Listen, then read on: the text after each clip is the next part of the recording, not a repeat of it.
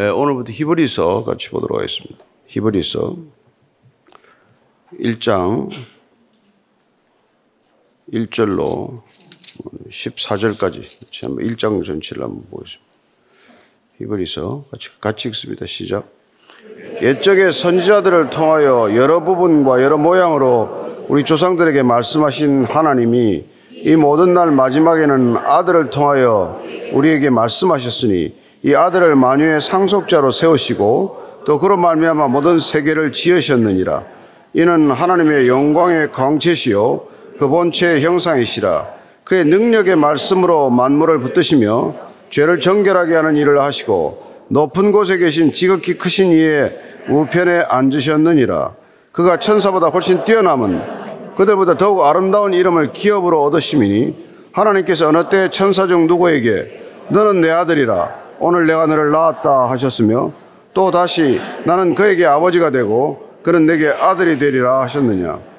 또 그가 맏아들을 이끌어 세상에 다시 들어오게 하실 때 하나님이 모든 천사들은 그에게 경배할지어다 말씀하시며 또 천사들에 관하여는 그는 그의 천사들을 바람으로 그의 사역자들을 불꽃으로 삼으시느니라 하셨을 때 아들에 관하여는 하나님이여 주의 보좌는 영영하며 주의 나라의 규는 공평한 교인이이다 주께서 이를 사랑하시고 불법을 미워하셨으니 그러므로 하나님 곧 주의 하나님이 즐거움의 기름을 주께 부어 주를 동료들보다 뛰어나게 하셨도다 하였고 또 주여 태초에 주께서 땅에 기초를 두셨으며 하늘도 주의 손으로 지으신 바라. 그것들은 멸망할 것이나 오직 주는 영존할 것이요. 그것들은 다 옷과 같이 낡아지리니 의복처럼 갈아입을 것이요. 그것들은 옷과 같이 변할 것이나 주는 여전하여 연대가 다함이 없으리라 했으나 어느 때 천사 중 누구에게 내가 내 원수로 내 발등상이 되게 하기까지 너는 내 우편에 앉아 있으라 하셨느냐 모든 천사들은 섬기는 영으로서 구원받을 상속자들을 위하여 섬기라고 보내심이 아니냐 아멘. 어, 우리가 가장 좋은 것을 모를 때는 늘 덜 좋은 것을 택하는 것이죠. 내가 가지고 있는 게 뭐 가장 좋은 줄 어, 알면 뭐 그걸 문제가 없는데 사실 더 좋은 게 있는데 덜 좋은 게 이게 제일 좋은 것인 줄 알고 놓지 못하는 것. 그래서 최선의 적은 최악이 아니라 이렇게 차선이라는 말이 이렇게 나오는 것이죠. 어, 오늘 우리가 히브리스를 시작하면서 당시 유대인들에게 어떤 문제가 있었는가 하니까 신앙생활 처음 할 때는 뭐 감격이 있죠. 눈물도 쏟고 뭐 모든 걸 다 줘도 아깝지 않다고 뭐 고백을 하고 뭐 당장 뭐, 뭐, 뭐, 뭐 순교라도 할 것처럼 하지만 그러나 점점 우리가 신앙생활을 해나가면서 내가 생각하고 욕망하고 꿈꾸던 것들이 제대로 이루어지지 않으면은 이건 내가 바른 길을 가는 건가. 그래서 다른 것들에 점점 기웃거리기 시작을 해요. 그리고 어떻게 하면 내가 하나님께 그럼 내가 원하는 것을 얻어낼 수 있을 것인가? 하나님을 도대체 어떻게 대해야 나는 좀 더 하나님에게 인정받을 수 있는 존재가 될 것인가? 이런 것 때문에 점점 내가 뭔가를 덧붙여야 하고 더 해야 하나님을 기쁘게 할 수 있다고 생각하는 그런 이게 그것도 일종의 죄성이죠. 그런 것들이 발동을 한단 말이죠. 오늘 이 히브리서라고 하는 편지는 뭐 사실 편지보다는 설교적 성격이 강하지만 그런 설교적 편지를 이렇게 히브리인들에게라는 제목으로 보낸 이유는 예수 믿게 된 유대인들이 귀한 믿음을 가졌음에도 불구하고 어떻게 하면 좀더 예, 하나님으로부터 더 많은 것을 얻어낼 수 있을 것인가를 생각하다가 곁길로 빠지는 사람들이 많았다는 거예요. 안팎으로 유혹에 시달리다가 결국 넘어지는 사람들이 많다는 겁니다. 신앙을 처음 믿었던 그 순수함과 그 깨끗함을 예, 끝까지 유지하는 사람이 그렇게 많지 않아요. 뭐 조금만 믿게 되면은 좀 이제 뭐, 어, 뭐 믿음이 좀 자랐다고 생각을 하면 본인 나름대로 하나님을 해석하기 시작하고 예, 성경도 나름대로 본인이 이렇게 해석하기 시작하면 뭔가 자꾸 덧붙이고자 하는 욕망, 그걸 조금 더 자기 나름대로 수정하고자 하는 그런 오류를 범하게 된다는 거예요. 오늘날 이 시대도 히브리서가 읽혀야 하고 다시 우리가 이걸 어, 읽으면서 같이 기도해야 하는 까닭은 예, 신앙은 그 첫 믿음의 순수한 자리를 잃지 않아야 하는 것이고 성경에서 뭘 하나 더 보탠다거나 뺀다거나 하는 것이 얼마나 위험한 줄을 우리가 알아야 된다는 것이죠. 여러분 뭐 에덴 동산에서 그냥 유혹을 합니까? 에, 조그만 것 하나를 이렇게, 에, 이렇게 실족해 함으로써 신앙 전체를 무너뜨리는 것과 마찬가지로. 그래서 당시 유대인들이 이렇게 잘 신앙생활을 했으면 좋은데 그 당시에 이런 여러 가지 뭐, 시, 뭐, 뭐 신비주의자들이라든지 뭐 영지주의자리라든지 또 혹은 숭배, 천사 숭배주의자들이라든지 이런 사람들 때문에 오늘날로 치면 그 잘못된 교리에 이렇게 쉽게 넘어가게 되고 그러다가 결국은 예수님만으로 부족하다. 말씀만으로 부족하다. 성령만으로 부족하다 하는 그런 단계로 넘어가게 된단 말이에요.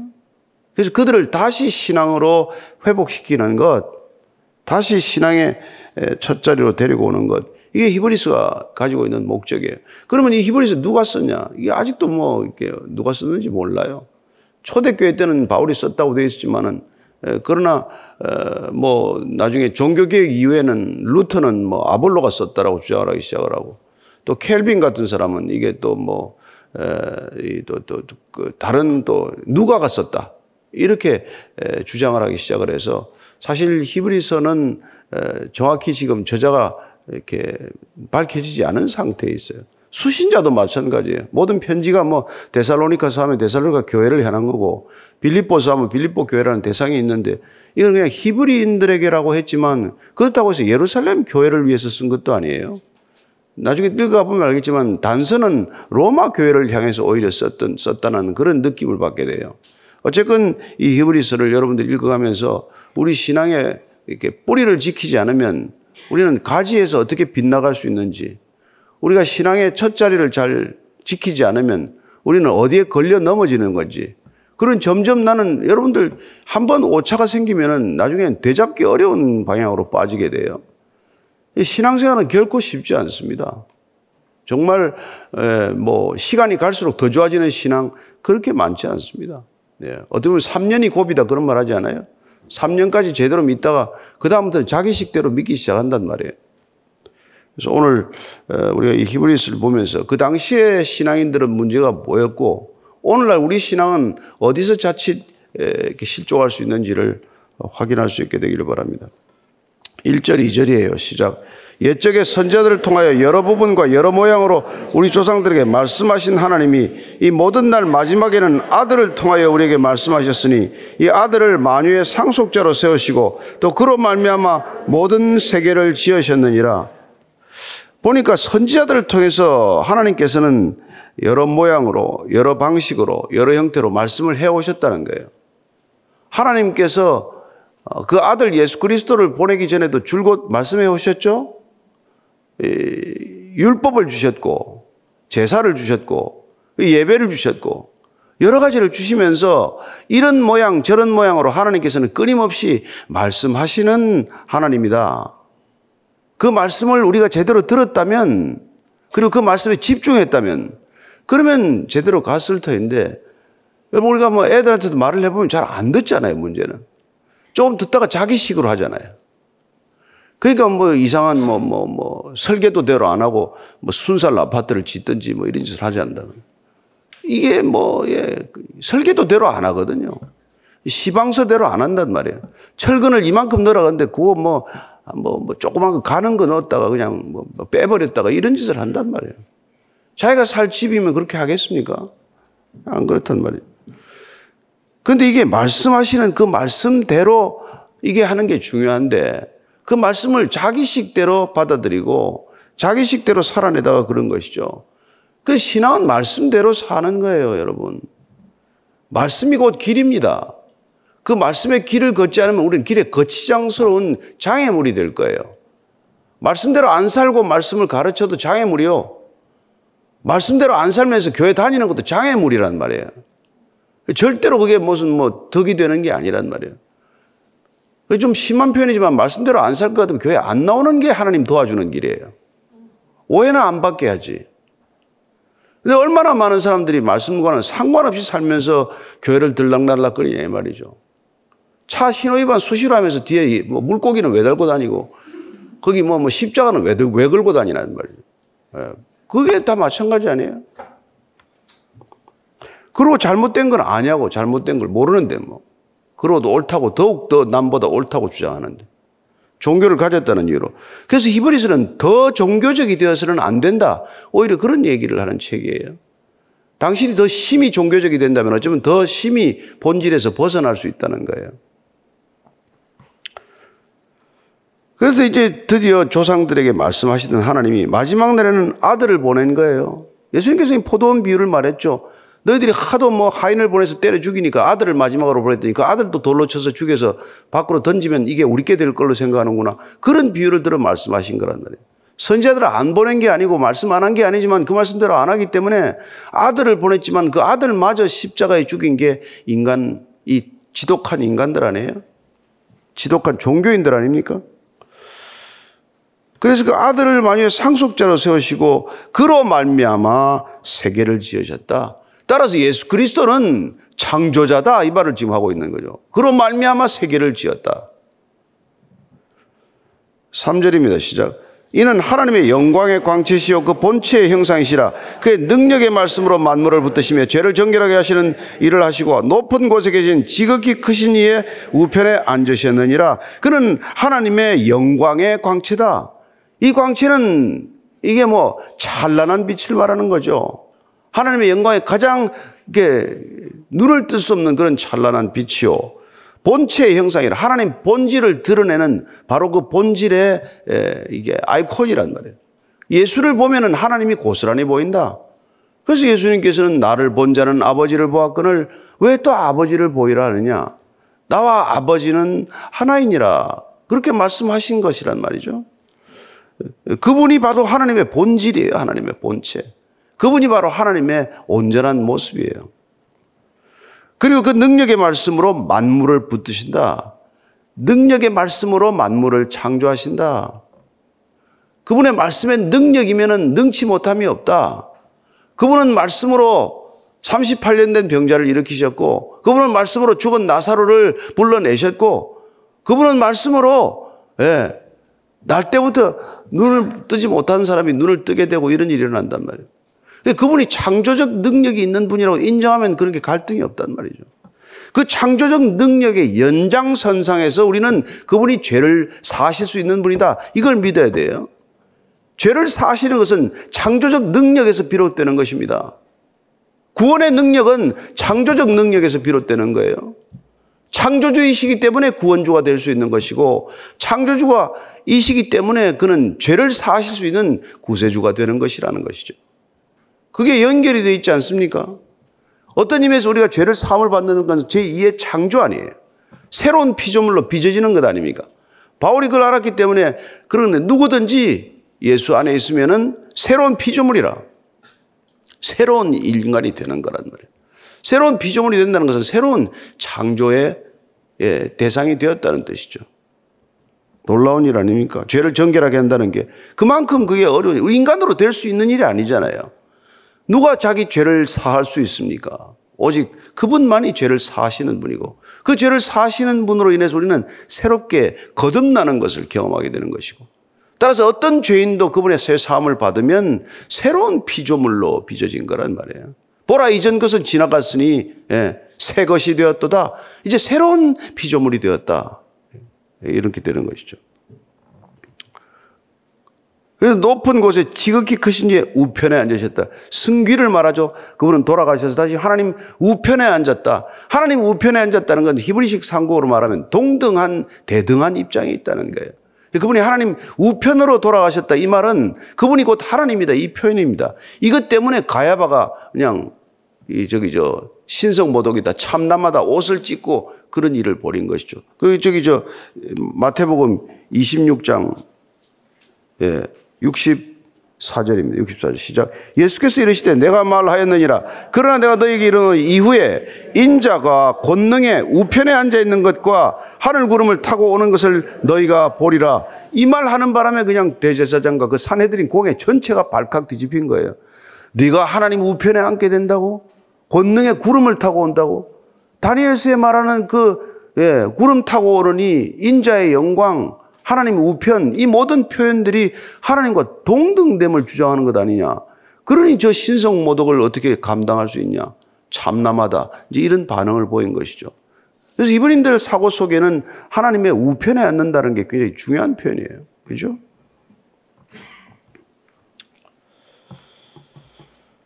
자, 4절, 5절 읽습니다. 시작. 그가 천사보다 훨씬 뛰어나면 그들보다 더욱 아름다운 이름을 기업으로 얻으시니 하나님께서 어느 때 천사 중 누구에게 너는 내 아들이라 오늘 내가 너를 낳았다 하셨으며 또다시 나는 그에게 아버지가 되고 그는 내게 아들이 되리라 하셨느냐. 왜 여기 천사 얘기가 느닷없이 나왔겠어요? 그 당시에 천사 숭배 사상이 슬슬 고개를 들기 시작을 합니다. 유대인들의 전승에 따르면 천사에 대한 얘기가 많았어요. 근데 점점 뭐 여기 성경에도 천사가 나오죠. 근데 이 앙헬로스라는 건 에인절이라고 하는 말에 어원이 되는 것은 그건 메신저라는 뜻이에요. 메신저는 메시지를 보내는 사람에 의해서 사용되는 사람입니다. 천사는 하나님보다 높을 수가 없죠. 하나님이 부리는 영이란 말이에요. 먼저 창조되었어요. 하나님의 부리는 영이. 인간은 뒤에 창조되었습니다. 그럼에도 불구하고 그 영들에게 인간을 섬기라고 하는 바람에 영들이 기분이 얼마나 나쁘겠어요. 예. 첫째 아들 보고 둘째 아들 섬기라 그러면 어떤 아들이 장남이 기분 좋아하겠어요. 그래서 이제 뭐 천상에 이제 이게 어려움들이 생긴 것이죠. 그지 우리가 잘 아는 대로 이제 반란을 일으킨 루시퍼라는 영도 있고 뭐 그러잖아요. 또 사마엘이라는 영도 있고 우리가 잘 아는 영은 미가엘, 가브리엘 이런 이제 영이지만은 예, 특별히 이게 미가엘 같은 경우는 뭐 아브라함이 이삭을 제물로 바칠 때 스톱 했던 그런 영이에요. 그리고 야곱이 라반에게 핍박받을 때 예, 이렇게 야곱을 보호했고 그리고 또한 야복강 나루트에서 씨름하다가 그에게 항복을 해주고 그를 이렇게 고쳐주었던 위고를 쳤던 그런 영을 미가엘이라고 그래요. 그 다니엘서 보면은 이스라엘을 위해서 수호하는 이스라엘을 위해서 싸우는 그런 이 저기 저 천사로 기록이 되어 있어요.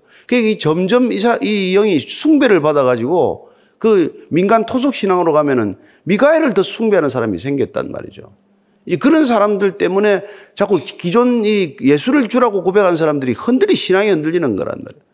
그 심지어 그 당시에는 미카엘을 위한 두 가지 기도문이 나올 정도로 주기도문보다도 더 그런 것들이 횡행하게 되고 이런 일이 생기면 신앙이 자꾸 이렇게 이상해지니까 이제 이런 얘기 천사는 그냥 천사일 뿐이에요. 천사는 그냥 부리는 사자, 부리는 심부름꾼, 부리는 메신저에 불과하다. 그래서 히브리서 전체는 이 그 탁월함, 우월성, 지고성, 그리스도의 지고함, 그리스도의 탁월함, 그리스도의 비교할 수 없는 우월함을 강조하게 된단 말이에요. 자꾸 예수 그리스도를 떠나서 딴 데를 기웃기웃하니까 이게 최고라는 것, 최선이라는 걸 알면 거기 눈을 안 두게 되죠. 5만 원짜리 하고 만 원짜리 하고 있으면 5만 원짜리 택하지 누가 만 원을 택하겠습니까? 그러나 어린아이들은 만 원의 더 디자인이 더 이쁘다고 생각하면 그걸 볼 거란 말이에요.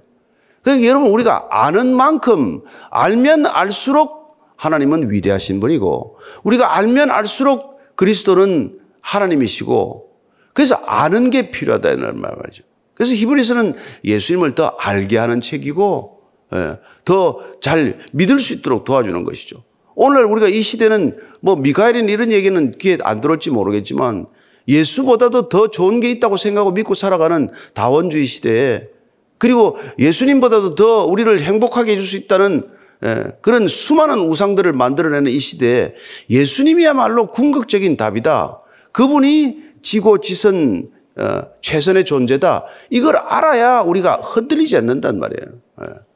예수보다 더 좋은 게 있다고 생각하니까 우리 딴 데 가는 거 아니에요? 뭐, 뭐 바람나, 왜 바람이 납니까? 예? 옆에 있는 사람이 가장 소중한 존재란 걸 몰라서 그런 거 아니에요? 옆에 있는 사람보다 더 소중한 게 어디 있어요? 그런, 그런 존재가 어디 있습니까?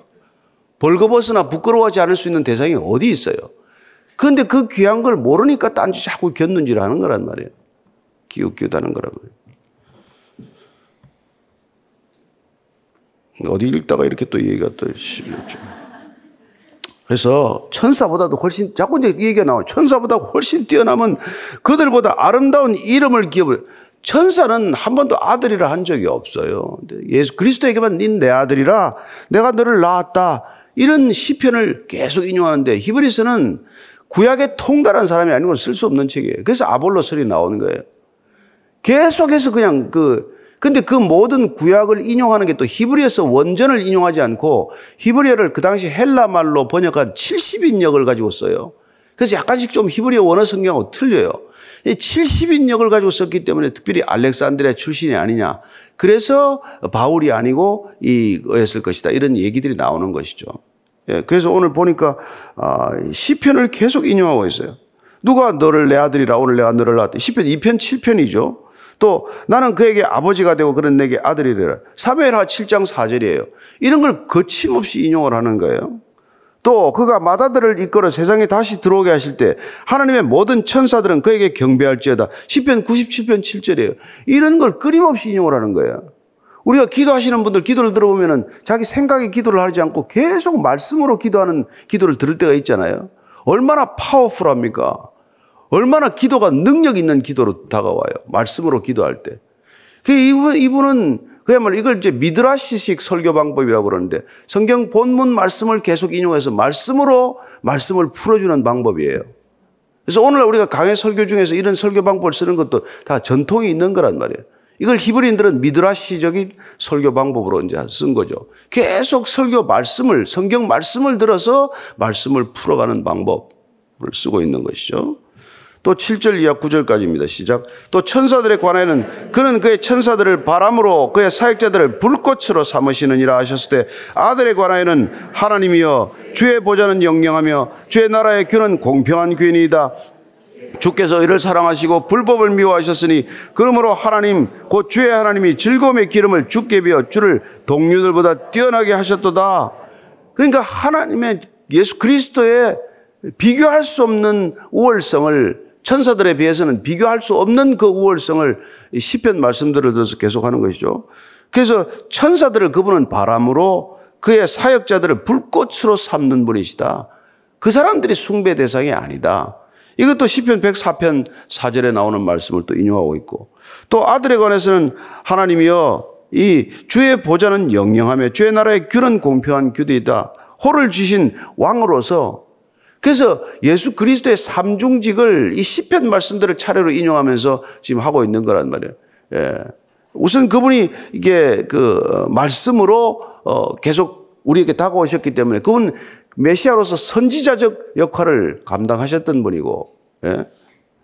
그리고 호를 들고 오시는 분이기 때문에 그분 왕으로서 예수님의 걸 하시는 것이고, 그 다음에 우리의 죄를 사시는 점에서는 제사장적 역할을 하고 계신 분이고, 그래서 메시아 기름 부원자가 가지고 있는 삼중직, 예, 왕이며 제사장이며 선지자적 역할을 다 하고 계신 분인데 그분이 어떻게 천사하고 비교할 수 있냐? 왜 천사를 자꾸 숭배하냐? 예수님을 갖다가 주라고 고백했으면 이런 얘기죠.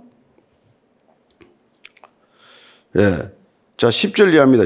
또 주여 태초에 주께서 땅에 기초를 두셨으며 하늘도 주의 손으로 지으신 바라 그것들은 멸망할 것이나 오직 주는 영존할 것이요 그것들은 다 옷과 같이 낡아지리니 의복처럼 갈아입을 것이요 그들은 옷과 같이 변할 것이나 주는 여전하여 연대가 다함이 없으리라. 이것도 시편 102편 25절에서 27절까지를 인용하고 있는데 이는 시편 한번 찾아가지고 한번 읽어보십시다. 시작. 주께서 옛적에 땅에 기초를 놓으셨사오며 하늘도 주의 손으로 지으신 바니이다. 천지는 없어지려니와 주는 영존하시겠고 그것들은 다 옷같이 날거리니 의복같이 바꾸시면 바뀌려니와 주는 한결 같으시고 주의 연대는 무궁하리이다. 자, 이 원전을 가지고, 히브리어 원전을 가지고 오늘 보면 대부하면 이게 뭐, 뭐가 틀려도 틀려 조금씩.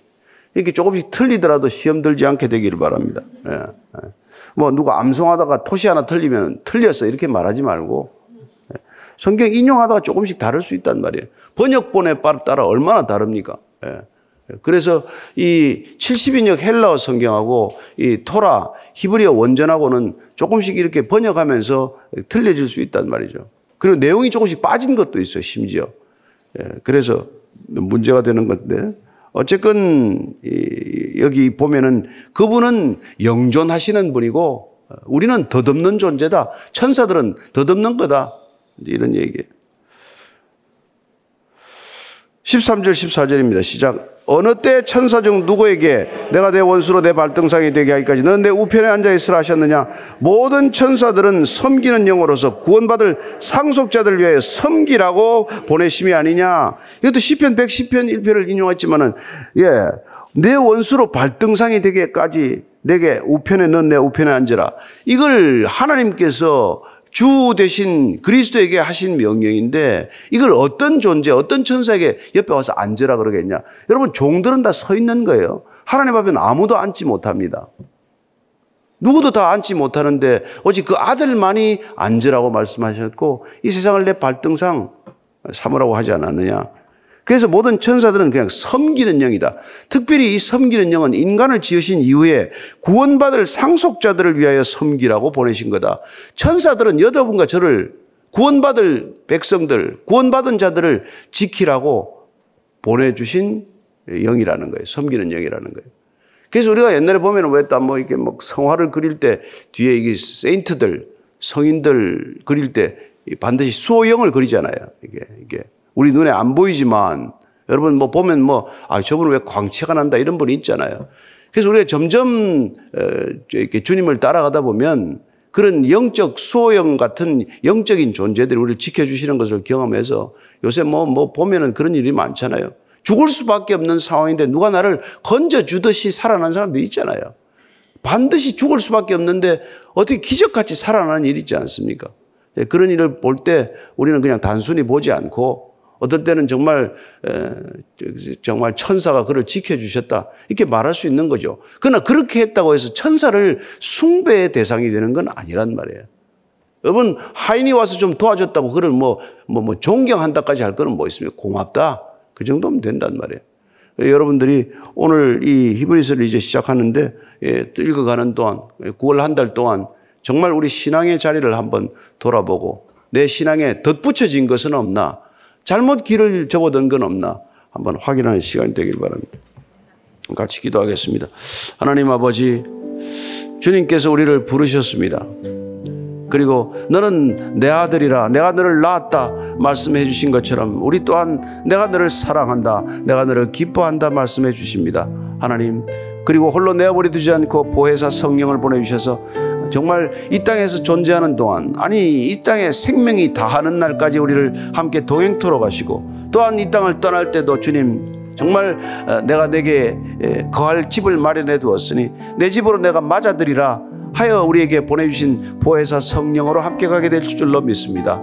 하나님 이 땅에 있는 동안 오직 우리가 경배해야 할 하나님 한 분 경배하며 살아가는 인생 되게 하시고 수많은 것들에 마음 빼앗기지 않게 하시고 저희들 믿음의 본질이 흐려지지 않게 하여 주옵소서.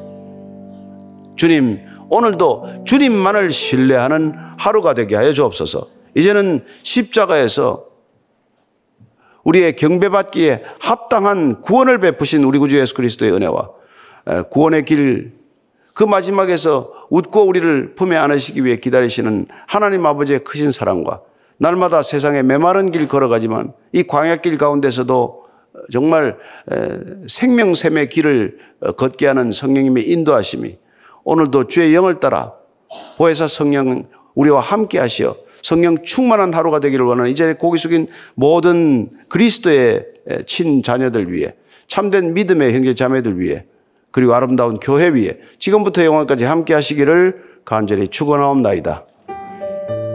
아멘.